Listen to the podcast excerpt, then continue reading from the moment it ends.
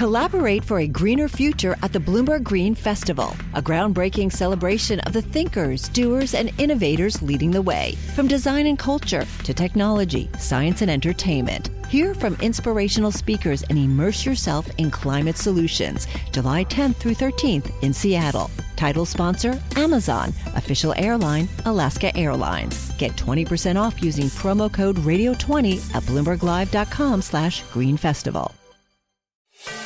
Welcome to the Bloomberg Markets Podcast. I'm Paul Sweeney alongside my co host, Matt Miller. Every business day, we bring you interviews from CEOs, market pros, and Bloomberg experts, along with essential market moving news.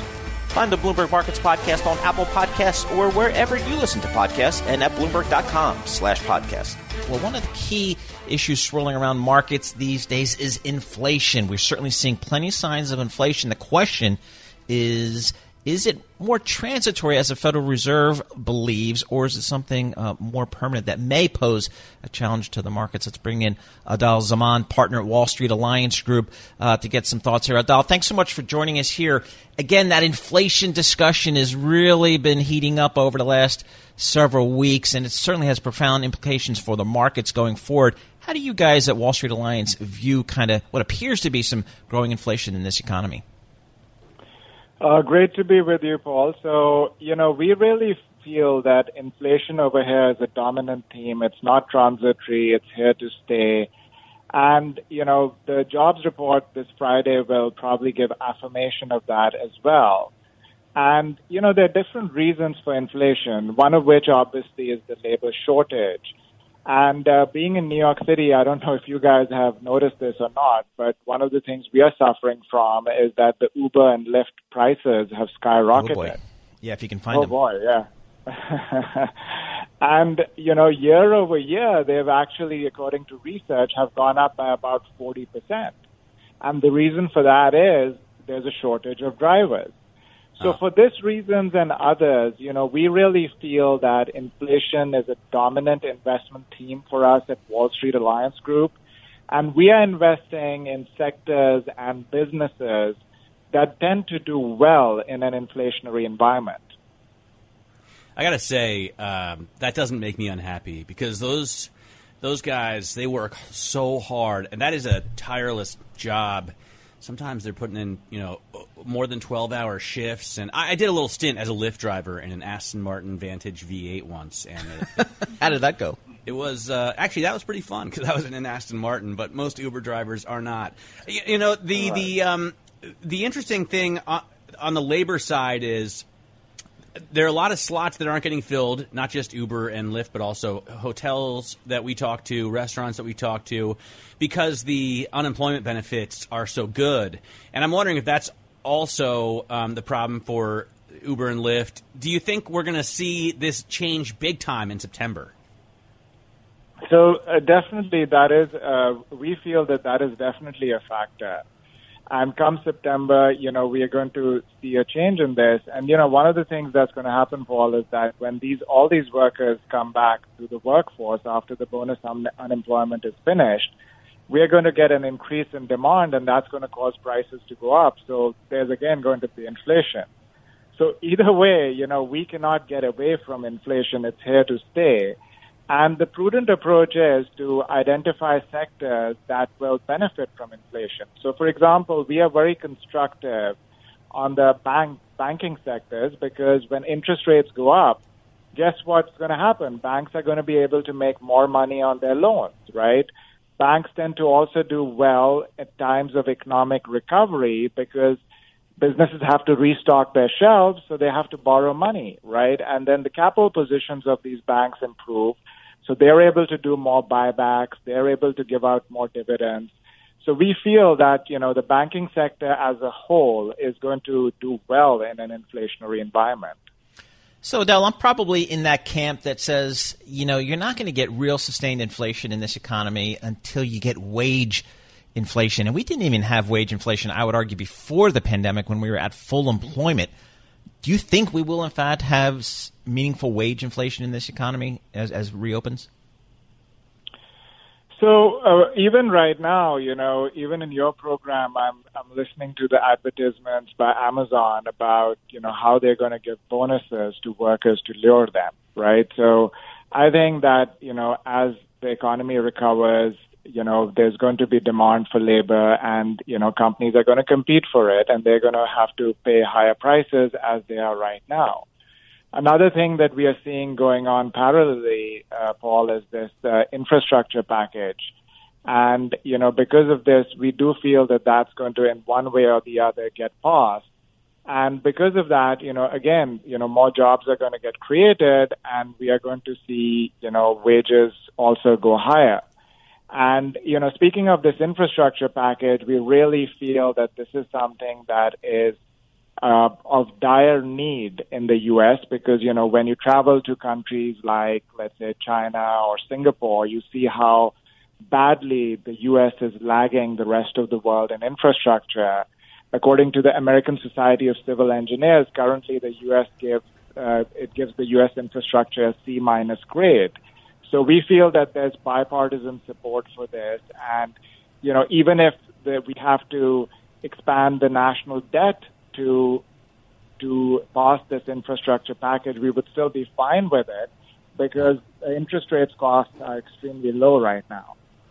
Aadil, thanks so much for joining us. Aadil Zaman there is a partner at the Wall Street Alliance Group talking to us about inflation and infrastructure. Really, a couple of hot topics. We're going to get more out uh, on this at the Beige Book later tonight, and or later today, I should say, and then obviously non-farm payrolls on Friday. This is Bloomberg.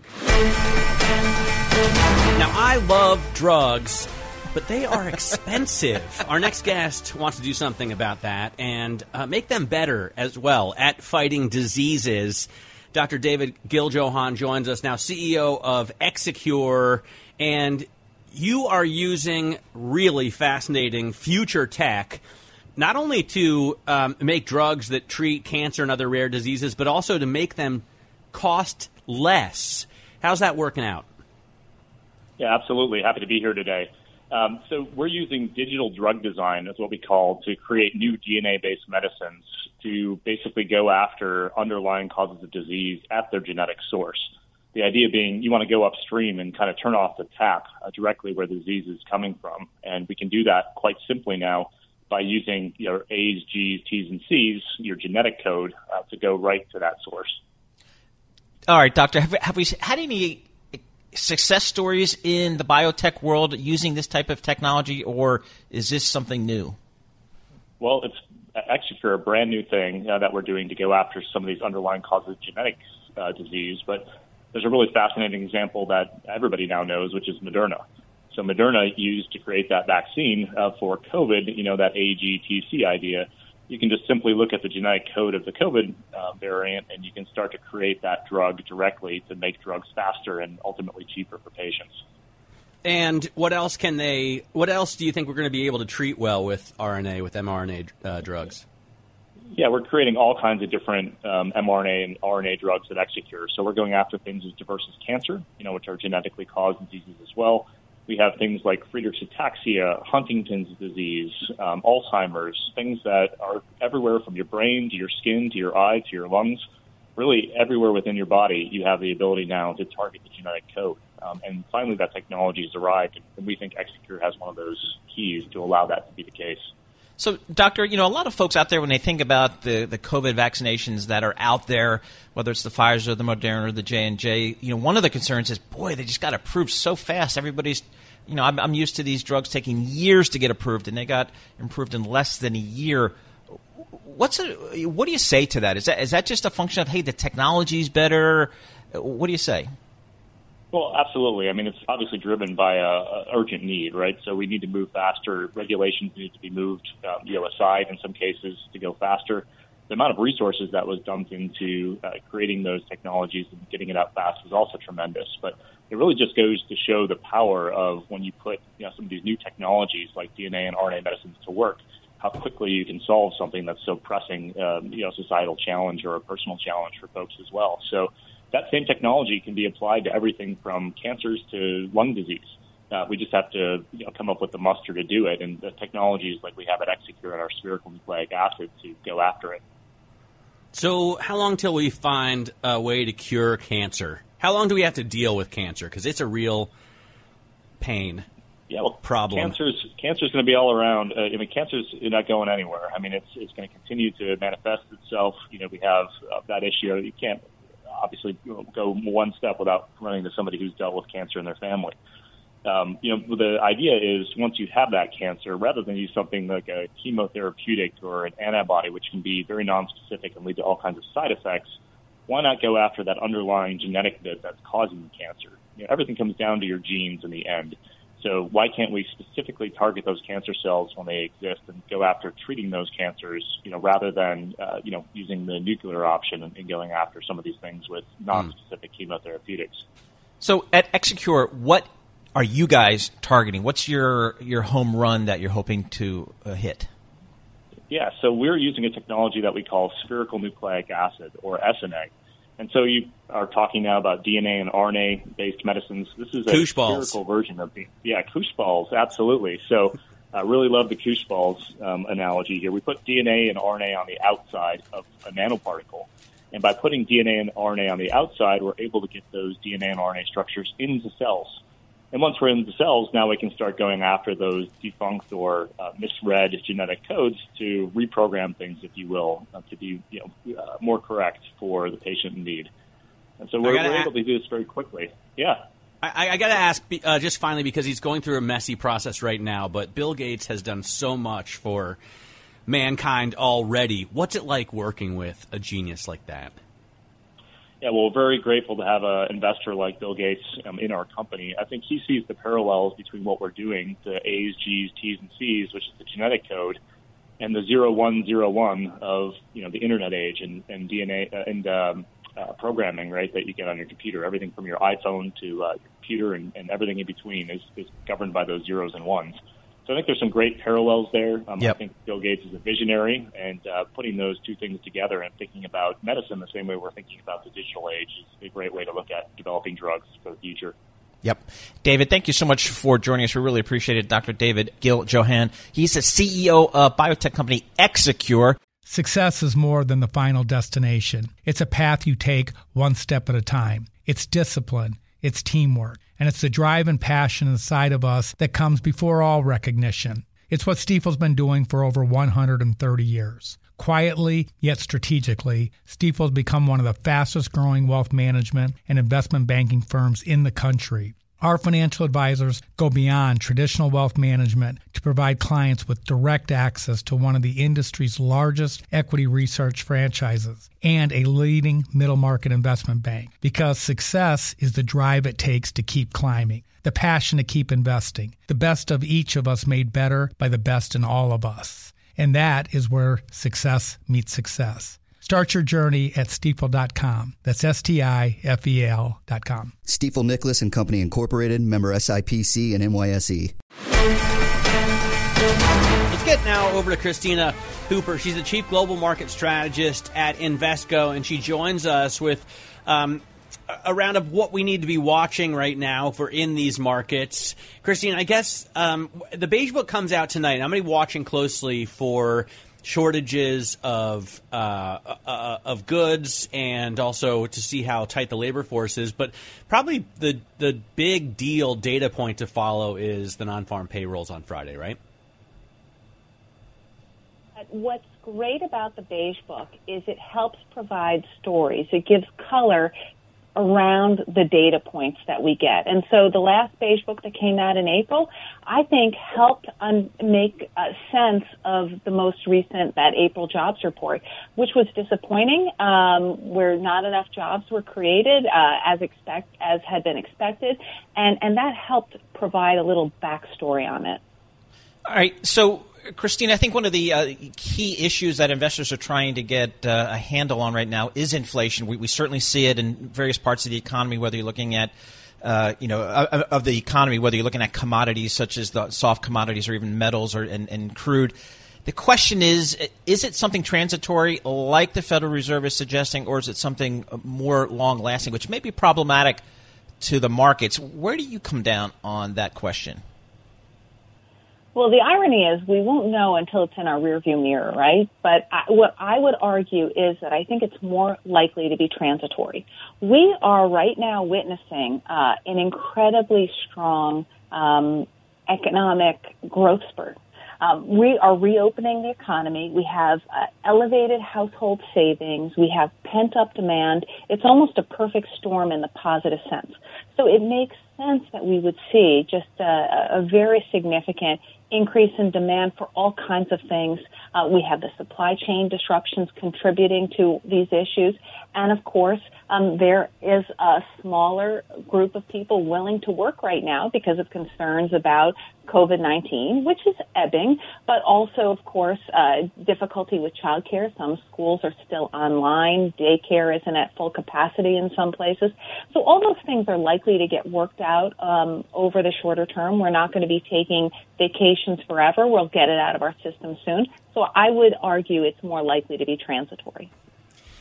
Um, even if that's the case, there are still problems with price increases in a lot of really important areas like housing. And I uh, saw a great piece on the MLIV blog today from Wes Goodman pointing out that central banks in Europe, in the UK, in Canada, and the US are all watching this closely, all a little bit worried that this could be the straw that breaks the camel's back in terms of tapering. What do you think of the soaring housing prices? Well, it's certainly a concern, and, and we do have members of the FOMC who are focused on that.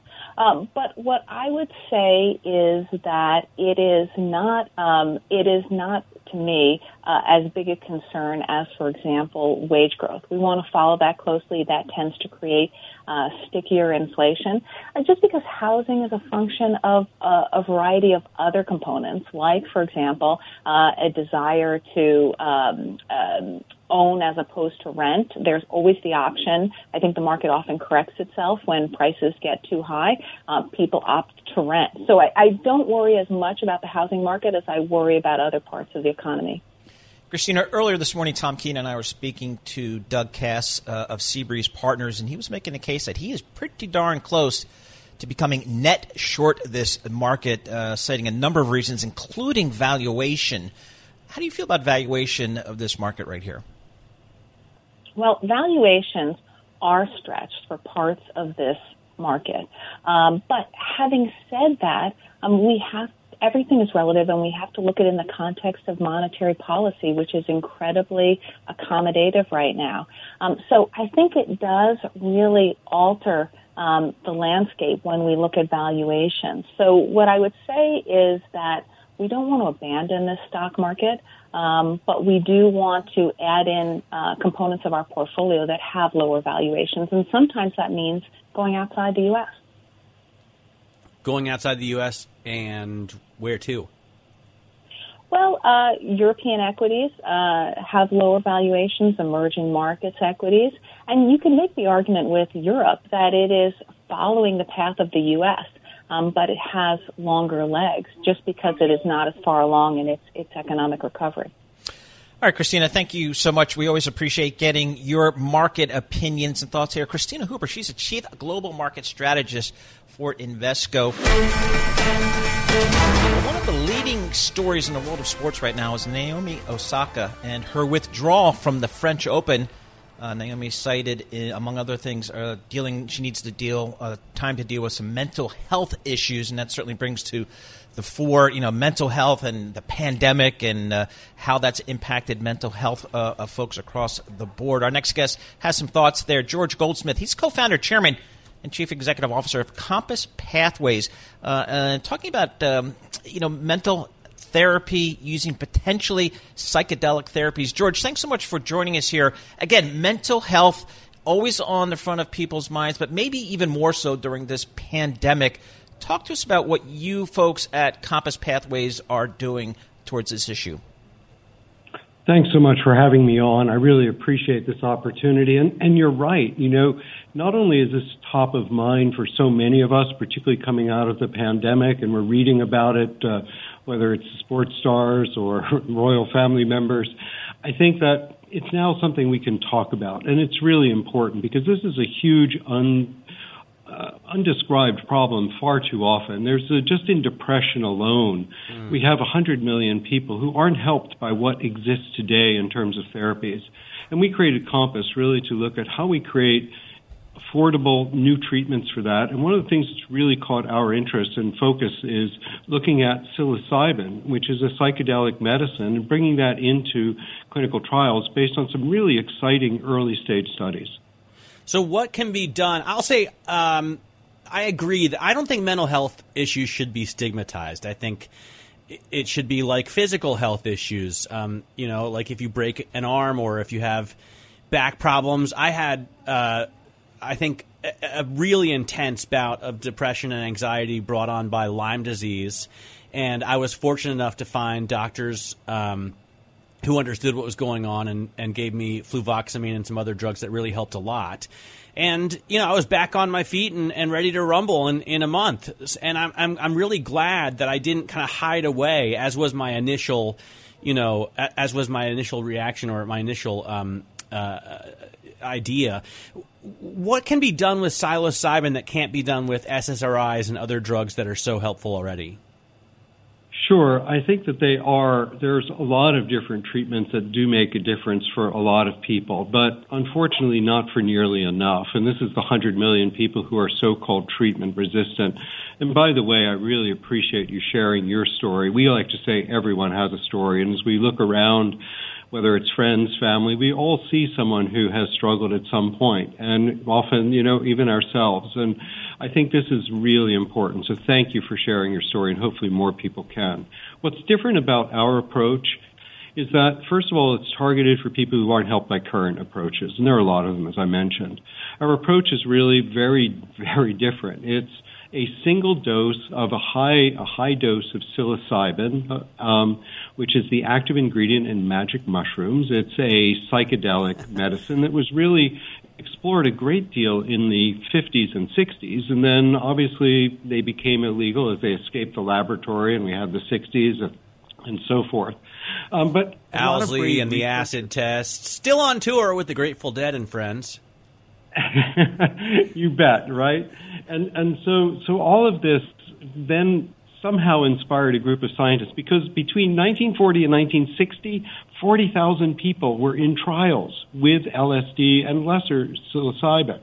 This got revisited in the 2000s by Johns Hopkins, NYU, UCLA, Imperial College in London, all showed really promising studies. We created Compass to build on that early evidence and bring it to patients and make sure it was accessible through rigorous clinical trials. And right now we're finishing up our phase two trial, which is the phase that goes before the next it's the next to last phase to get to patients and we'll be reporting out on that next year or at the end of this year actually and I think what's really important is we're doing that in 10 countries because the problem is global and the need is high. So we're really excited about the work that we're doing, and we'll have results to report out, and hopefully those will build on the incredibly interesting results of the prior studies. Again, what's really cool here a single dose on a mm. carefully controlled sim, uh, situation given by professionally trained people.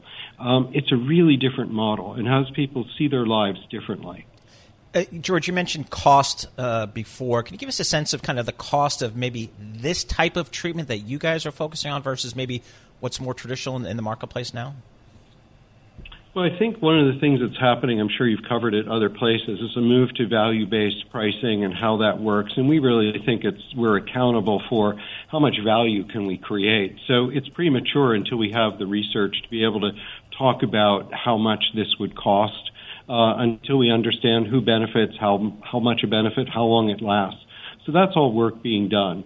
But we clearly make a view that this has to be affordable. The problem is huge, and again, with such large patient markets, obviously uh, you can have it be affordable and still have a large benefit for investors. And clearly, our investors believe in that. Uh, post uh, going public in September, and also in our most recent follow-on fundraising on the market of Nasdaq. I mean, when I was a kid, an eighth of shrooms was about thirty dollars. I don't think it's changed that much um, today. But you've got the whole clinical uh, aspect around it, so it's not like you know you're sitting in your uh, mom's living room listening to Alice in well, Chains, well, looking at the Oriental be, rug. Yeah, I can tell you had some of that experience. So, look, I think let's be really clear. We're, no mushrooms are harmed in our work. We're doing this at a global level. Synthetic psilocybin developed to the highest standards, GMP, working with regulators on both sides of the Atlantic, and then developing this in uh, with lots of data so people can feel confident that um, when they have this experience. It's backed up by really data, significant data. We have FDA breakthrough therapy designation right. uh, for our work in treatment resistant depression. So it's a little different than the um, purchasing magic mushrooms and hanging out in an oriental carpeted room. hey, George, thanks so much for joining us. Really fascinating story here. George Goldsmith, he's co founder chairman and chief executive officer of Compass Pathways with some potentially new therapies uh, for mental health, and uh, certainly an issue here, ever more so given the pandemic. Thanks for listening to the Bloomberg Markets Podcast. You can subscribe and listen to interviews at Apple Podcasts or whatever podcast platform you prefer. I'm Matt Miller. I'm on Twitter at MattMiller1973. And I'm Paul Sweeney. I'm on Twitter at PT Sweeney. Before the podcast, you can always catch us worldwide at Bloomberg Radio. What could you do if your data was working for you and not against you? With Bloomberg delivering enterprise data directly to your systems, you get easy access to the details you want, optimized for higher level analysis, and financial data experts committed to helping you maximize your every move. Our data is made for more, so you can show the world what you're made of. Visit Bloomberg.com slash enterprise data to learn more.